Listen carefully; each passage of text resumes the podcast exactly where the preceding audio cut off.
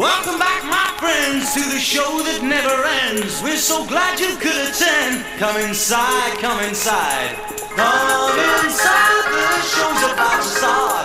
Guaranteed to blow your head apart. This is the Shannon Smith Shooting Podcast. Gas it up.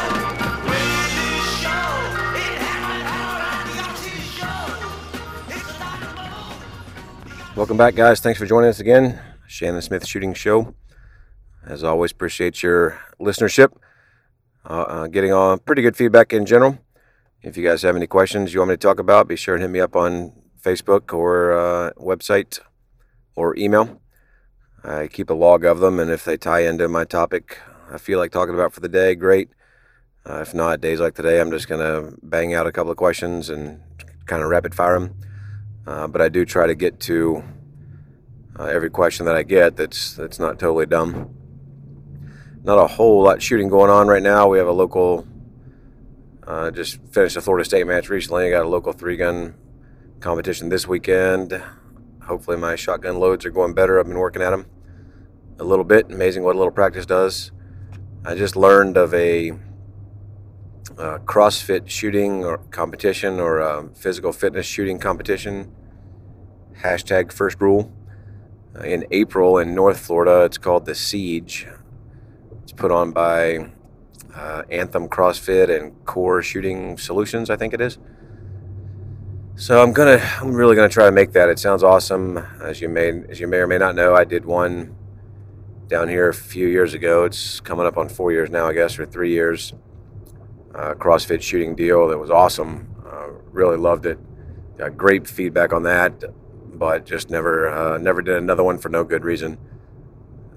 You know, so much going on down here. That's not really our core thing, but I think there's definitely uh, definitely something something there if it's if it's put on the right uh, the right way. The downside is it's the same weekend as the Area Six Pistol Championship which I can't miss, obviously. So it's going to be a little bit of a schedule swing to see if I can pull it off. Uh, that and I've been a super slug this year for multitude of reasons. I have all kinds of good excuses, uh, all of which suck. So I need to get back on the horse and get working out uh, consistently. I've hit the gym occasionally, just not uh, not consistently. And like anything else in the world, you got to be consistent at it. Uh, so that looks interesting. They've got a website, I think, or they got a Facebook page, or or something. But I'll I'll update more on it on my social media as I figure out what's going on. Uh, other than that, we'll jump into some questions here. This came on; these all came off of uh, Facebook. Did you know Facebook had a messenger system thing, Imajigger? So I had a whole lot of messages in my Facebook shooting page that I've totally missed before. So I may or may not catch up on some of those. Uh, that's where these came from. The first one's from Philip. He asks about uh, talking about open division, nine millimeter major versus 38 uh, super comp or 38 super auto. He asked which do I prefer, no, because he knows that I I made a switch a few years back. And he also asked, is there any any reason other than uh, brass savings to shoot nine major? Um, the answer to that is no. There is no reason to go major nine other than saving money on brass. Um, I didn't I didn't take note at the world shoot or or national level stuff, but it's pretty obvious the top guys are are all shooting 38. And the the only reason the only reason I did it, like number one, I don't pick up brass, so that's that gets gets kind of expensive with with 38. And but when I when I made that decision, which I've talked about before, but when I made that decision to go uh, try out for the open open team for the world shoot, that's a, uh, you know it's a pretty long process and and about that time, which was I mean when I was when I was kind of hemming and hawing about it, we're talking about uh, 2012, 13 ish. Um, and there was, if you remember, there was kind of an ammo crunch going on at the time, and it was tough to get super brass uh, at any cost. It was just tough to get it, much less the price you were paying for it. So knowing that if I'm, you know, if I'm really going to make a run at this, you know, three year, two year qualification process plus a year training leading up to it, I was going to have to shoot a lot, a lot a lot more than I was shooting at the time, especially in open division. And that's the only reason I made the decision to go to nine millimeter is that I knew I could get ammo, or at least get ammo more readily uh, and at a, at a, reduced cost. I, I, haven't loaded in a while.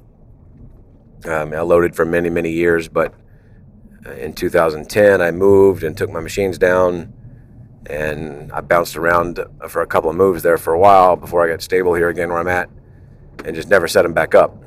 And then again, back to the excuses, but you know, just life gets in the way. I have a new baby. I, a, I have a 40 minute one way commute, and it just there's no there's no time for me to load ammo. Period. Uh, so I haven't loaded in eight years now, which is hard to believe. So all that being said, that's um, that's the only reason I made a decision. Uh, is as to which do I prefer? Oh man, I don't know. I mean, knowing that I'm probably not probably not going to go back to 38. Um, I guess you could say I prefer nine, but it's not better. Best case scenario, I think it's the same. Um, you know, my 38 Super Comp. I'm, I'm not a technology guy. I don't I don't chase the the latest whiz bang. And if you put a hole in the bottom of the barrel and then a routed tube and another hole out the side of the barrel, it's going to reduce recoil. But you know, I don't chase all that stuff. I like to find something that works, that's reliable, and and practice and, and spend time and, and, roll with it. So my, my favorite open gun was a you know, pretty much full size 38 uh, super comp with with an unported barrel, a big heavy you know relatively heavy gun, and it you didn't have that that those gas ports coming out at you, and, and those bothered me for a long time when I shot guys with uh, when I shot guys guns with holes in them. I felt that little that little puff or that little blast in the face when you when you pull the trigger, and it was I think it leads to flinching and distractions, and so I just never liked them. Uh, so I never had them, and my guns were fine. I mean, I was never won the Open Nationals, but I was you know top five a few times, and you know running up running right up there at the top. So the guns are certainly capable.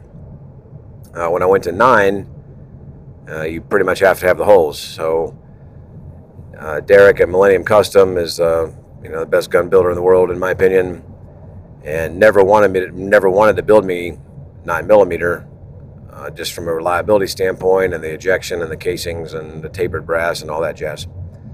And you know I trust him and I just did what he said until we got to that to that place where I couldn't get ammo, couldn't get brass. I was like, look, dude, we gotta we gotta go nine.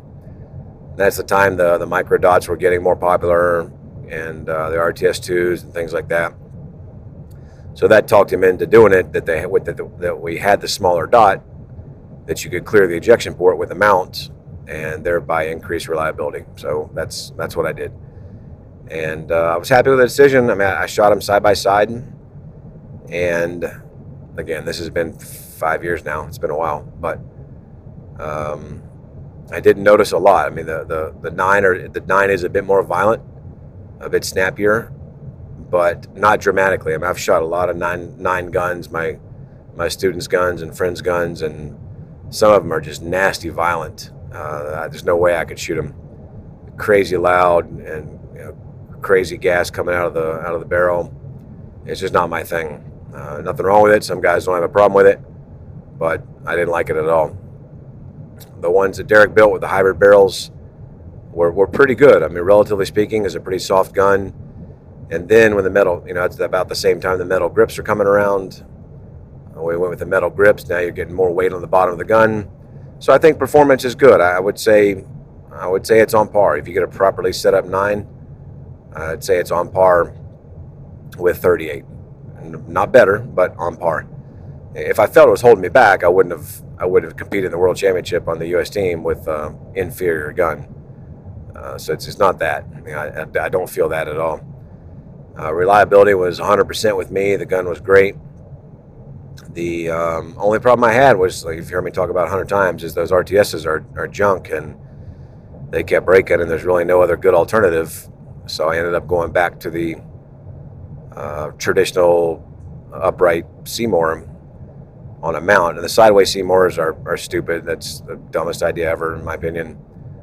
Uh, again, some people run them with success, and that's fine, but you've got a massive tumor of electronics up there in the way of your peripheral and transitions. And again, there's no way I could shoot one of those. So went back to the upright. Uh, C-Mores and, and they were okay. Now all I ran was new brass between the time I made that switch and the world shoot because that was a that was an uncomfortably close last minute change uh, after I lost confidence in the RTSs, and uh, they were good. I mean, I had no problems with that upright mount, but again, it was all new brass, so I wasn't picking up brass and reloading or that close to the world shoot. Uh, I was fine with just buying new and running with it from there. Uh, and since the world shoot, I honestly haven't shot open at all. If I think I shot, I shot one day uh, during a class, but other than that, I've been shooting other things, uh, PCC, Glocks, and just goofing off and having fun. So I still haven't gotten around to shooting a, a large amount of once fired or, or, used brass. So I don't know how the um, how the mount how the mount system that upright mount would work on that. But again, there's a lot of guys that do. There's plenty of dudes running upright mounts with nine major and and not having a lot of a lot of problems. I have seen plenty of them, but you know, not not enough to make them change. So that's my theory on the on the nine major versus 38. Next question is from Kevin. Says he's a B class shooter. He spends his time practicing uh, what he calls match skills, which is reloading on the move, uh, general movement techniques, uh, entering and exiting positions, etc. But he shoots classifiers like crap. Uh, he wants to move up. Should I should I practice class? excuse me. Should I practice classifier skills? Standing draw, six reload six, that that type of stuff, or continue with the normal practice routine. Uh, I mean, th- th- they're not what you call classifier skills are are not bad skills to have. You know, a good speed load, a good draw, good transitions. It's not going to hurt you by any stretch of the imagination.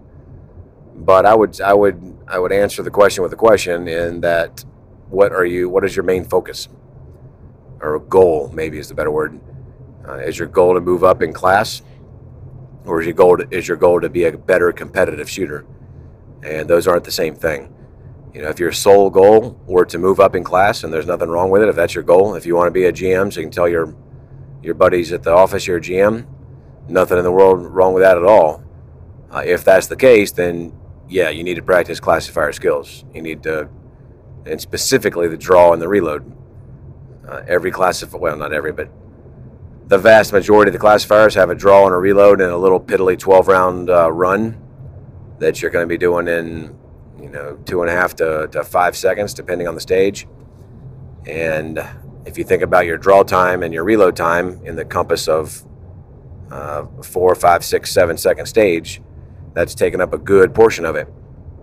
So the, the, the big major key to being successful in classifiers and putting down good classifier scores is a, a lightning draw and a lightning reload. And then you need to bounce that off your goal for that day at that match. So it's if a if it's a local match and it has their the one classifier stage, you know, again, if your sole goal is to move up in class, you need to not worry about that local match that day because you're about to tank the classifier, and you got to go at it aggressive. Uh, classifier percentages are are pretty high. I mean, it takes a it takes a really good run to put up a good score on classifiers. Uh, some of them they've got some new ones coming in now that probably aren't so bad, but any of the older ones have been shot so many times. The hit factors are astronomical, uh, and it's really got to be a hero run. Uh, and how do you do a hero run? Well you know, you've heard me talk about fundamentals. You use different fundamentals for a different target. You know, a lot of gripping and ripping, a lot of target focus, a lot of uh, aggressive trigger technique, uh, stuff that you wouldn't do if it were a state championship, area championship match that you cared about, that type of thing. Uh, you have to you have to be able to let it let loose and let it go a little bit. Again, if that's your goal to move up via classifiers and work uh, work your draws and reloads, as I said in dry fire. If your goal is to be a better competitive shooter, uh, then I would say probably st- do do uh, stick with doing what you're doing. You know, again, it's the, a classifier skill, as you call it, the, the, the reload drills, the six reload six, those type of things, uh, are not going to be detrimental. So there's no harm in throwing uh, one or two or a half dozen of those in during a practice session. But as you are well aware, uh, a match is much different than a classifier. Uh, so those there are different skill sets required to do well in matches than classifiers. But you uh, may or may not know me if you've ever trained with me or, or heard me talk about it. You know, everything comes down to executing the fundamentals of marksmanship. You know, what type of target, are you, at what distance are you, are you engaging? That's going to govern uh, how we shoot the gun. That's going to govern how we use the sights and how we use the trigger. And that's that's true for any stage across the board. You know, all the movement techniques and everything matter. But remember, everything in our game is timed by the shot, by a bullet going off. You know, what's your draw time from the buzzer to the shot? What's your reload time from the shot to the shot? How fast can you get into this into that position from this position? Well, last position from that shot, first position, or uh, last shot from that position, first shot from this position. So everything's timed from shot to shot, and putting down a uh, accurate shot quickly uh, comes back to fundamentals marksmanship. So I mean, I'm a broken record in class. Everything comes back to that, and I really try to drill home, bring home that that's what matters, and grasping it. I, I can say it to you, but you got to get it, man. You got to understand that engaging this target with this type of sight picture, this type of trigger control, that's what ends up being fast. And you know, use it on the other extreme. How do you shoot a 25 yard plate rack fast? You take six shots. You know, it, it doesn't matter what what technique you're using. If you shoot six times versus nine on a 25 yard plate rack, it's going to be faster. So, you know, not missing is the key back there. So, not a 100% answer, but kind of depends on what your what your main focus is and what you're what you're looking for out of your practice sessions. Uh, last question for the day from Peter. He's a B class shooter, pushing to make A, uh, IDPA shooter as well, an expert. Uh, last year at the Florida State match in IDPA was most accurate. I will add though, that's probably only because I tagged a no shoot first thing in the morning in bad lighting conditions. Not that I'm a competitor or anything. Uh, he said he seems to uh, sometimes go fast and then slow 17 to 20 splits in USPSA. And then the, to finish out and answer the question or ask the question, he says, "Can you talk about cadence drill? Uh, can you talk about cadence and drills to help out?" Uh, so he didn't really specify, or I or I'm not reading uh, the question 100% correctly, but seems to go fast then slow, 17 to 20 splits in USPSA. Uh, so I don't know if you consider 17 to 20 splits fast or slow but I certainly consider them fast. And uh, especially depending on what type of gun you're shooting, I'm guessing you shoot production, uh, especially if it's a polymer gun. Those are hellacious splits, in, in my old opinion. Uh, but I don't put a lot of uh, I don't put a lot of credence in splits. They uh, they sound cool, but normally for your average shooter, the they're they're they're very nervous about cranking that trigger twice and they know they're about to crank it twice. Uh, you really see it, and, the more the more technology on the gun, the more evident it is. So, three gun rifle, for example, uh, it's really evident there. Uh, so what happens is that they're going to crank a crazy split. You know, heavy gun, long barrel, light trigger, dot sight, close target. I mean, everything in the world you want to be able to crank out some splits. But because they know they're about to crank two, essentially one sight picture and, and ripping the ripping the trigger. They're they're trusting the technology of the gun to keep them on target, which it will do. Uh, but because they know they're about to crank that trigger twice, they spend too much time aiming. So they're really making sure that dot's in the middle of the target, or in the middle of the scoring zone, and then they hammer on the trigger twice. So they're giving themselves the best, the most margin for error by aiming in the middle and then cranking the trigger twice. Uh, it's very impressive sounding. I mean, cranking cranking 9, 10, 11 splits out of an open gun or 10 splits out of a rifle, it sounds cool. But what generally happens is they spend too much time aiming and they lose whatever they gained in splits and it's all in, and that's all in transitions. So you're coming into a target, they jam the gun over there, let it wobble around and settle down for two tenths of a second, three tenths of a second, and then crank an 11 split. Where, you know, I'm probably going to shoot a 20 25 split. Um, but the first shot's going to go off at the instant the gun lands in the acceptable scoring zone of the target. So I'm saving that front half and making it up in the transition when I'm losing in the split. Uh, and this is true for pistol or rifle. And this is just a basic transition drill. You know, eyes ahead of the gun, picking the right spot on the target, driving that gun to that spot. Um, I do use a cadence drill as as, uh, as Peter describes, but I use it in a different reason, and it's a drill for drill's sake. It's not how I would shoot a bank of targets. So if you had, for example, three targets in front of you at um, close range, you know, 10 yards, 12 yards, something like that, uh, there is a drill that I use that I fire two rounds per, tar- per target, and I call it a cadence drill.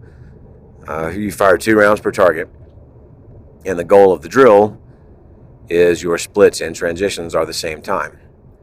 So you have to uh, intentionally slow down your split, otherwise you could never transition as fast as you could split. So you have to slow down your split a little bit in order to be able to meet the time hack, and that's the goal of the drill is meeting the time hack. It's not about how fast you can shoot. Um, and we, that's how I work transition. So eyes are ahead of the gun, picking that spot, driving the gun over, trying to work that trigger so that the instant the gun lands in the scoring zone, the gun goes off. But again, that's not how it's not how I would shoot a bank of three targets. But that skill, that skill set transfers over. So then when you go to the match and you've got the same bank of three targets, I'm not going to intentionally slow down my splits. So I'm not going to be meeting that cadence. The splits are going to be faster but you're carrying over that skill of firing the gun at the earliest possible moment that it's on target or in the proper scoring zone, thereby saving massive amounts of time in transitions. Uh, the biggest uh, the biggest time waster in the game, in my opinion, is is getting into position and getting a shot off, and then the second biggest is is uh, transitions. There's a whole lot of transitions in a USPSA stage, and especially on a big stage. And if you're behind the power curve, a tenth or two there, you know, that's multiplied by by every time you're you're moving to a new target. So I wouldn't worry. I mean, if you're a B class USPSA, you're starting to figure out, you're starting to get pretty good. And, uh, I wouldn't worry about about cranking a fast split. You're not you're not losing the time there. You're most likely losing the time in transitions, and that's just getting the gun to go off earlier in the target. And it depends on the target size and distance as to what fundamental I'm using for that target.